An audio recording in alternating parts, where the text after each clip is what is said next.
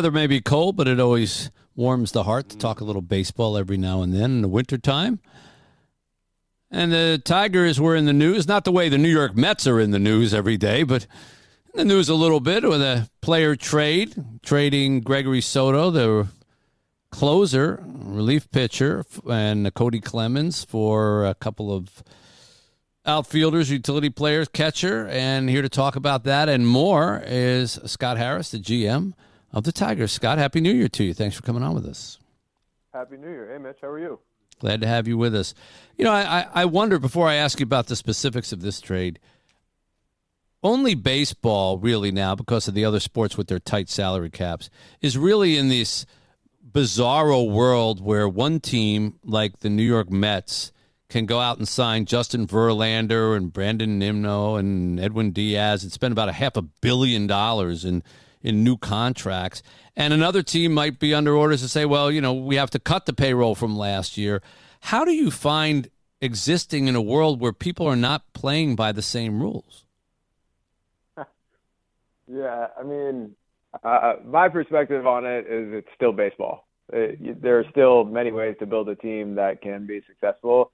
And the correlation between payroll and winning isn't as strong as it feels. The other perspective I have on it is these types of signings generate a lot of positive publicity for our game. People are talking about our game a lot when these blockbuster deals are happening. And I feel like in general, if it's driving interest to our sport, it's a good thing. But I don't think you know, we with the Tigers feel like we're getting slighted at all. We have plenty of opportunity to build a good team, and we plan to do that. So it's better to build the excitement with somebody else's money. That's what you say. I did not say that. Well, that sounded like you said it. And I'm all for that, by the way. Let the Mets build all the excitement as long as... How many teams can Correa go to, I mean, before he gets a job? Yeah. Pretty much covering them all. I didn't want to... I want to get to the dimensions of Tiger Stadium, but you brought it up, Kenny. So this is the other thing, I have to, because you're in this business. Here's Carlos Correa has an opportunity. He's with the Twins. For people who don't follow baseball, he's with the Twins. He decides he wants to go, you know, greener pastures, bigger money, bigger team. He starts with the Giants. He gets offered something like $350 million for 13 years. But then they take an MRI of his leg and they go, we're kind of concerned about that. So that deal falls apart. And then he tries to put something together with the Mets, I think it is, for $315 million over 12 years. And then they take a look at the MRI and they go, we don't know. And that one falls apart. And then he ends up back with the Twins for $200 million, which in almost any other walk of life would be considered crazy money, but it's actually considered a bargain basement now price for him because he's going down from 350. And they had the same MRI that everybody else did, and he passed a physical, and now he's going to play back for the same team that he was from. If you were involved in that sweepstakes there, and I don't know, maybe you were for some reason. Who's right in this? Who did the right thing?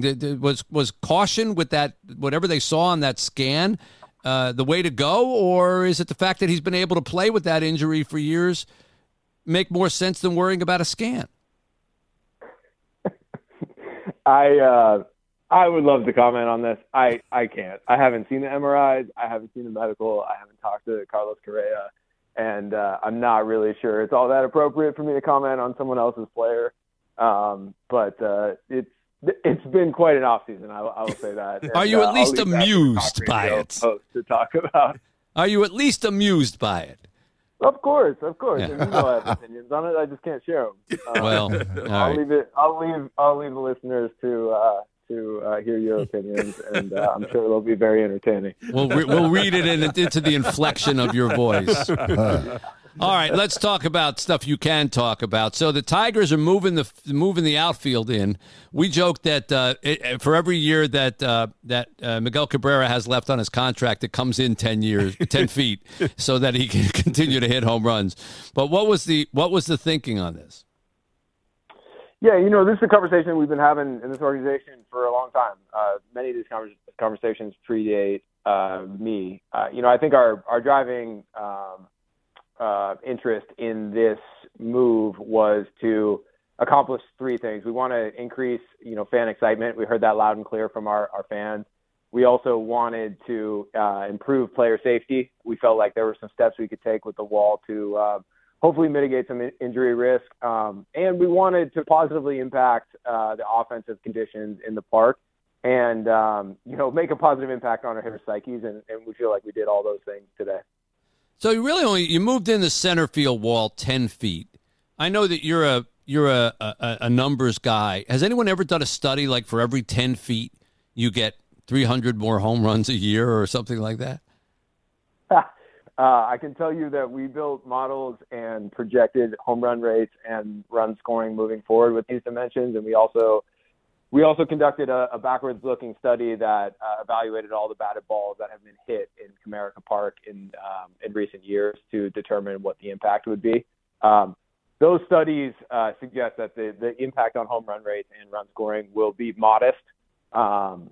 And we feel pretty good about our ability to project those things, given all the information we get on batted balls these days.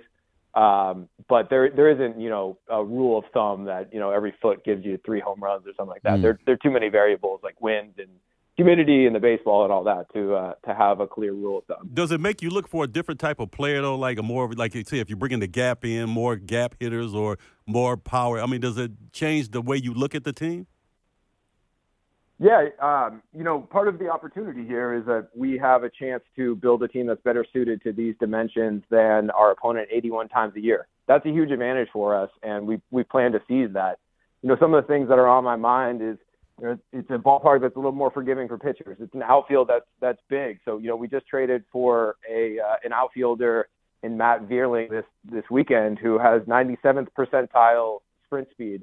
He's going to cover a lot of ground out there, and we're going to need him to cover a lot of ground out there because it's one of the bigger outfields in baseball. So there are there's a lot of value on the margins that we can grab with how we build our team, and we intend to make sure that we're putting the most competitive product out there every night. Scott, I'm sorry, Mitch.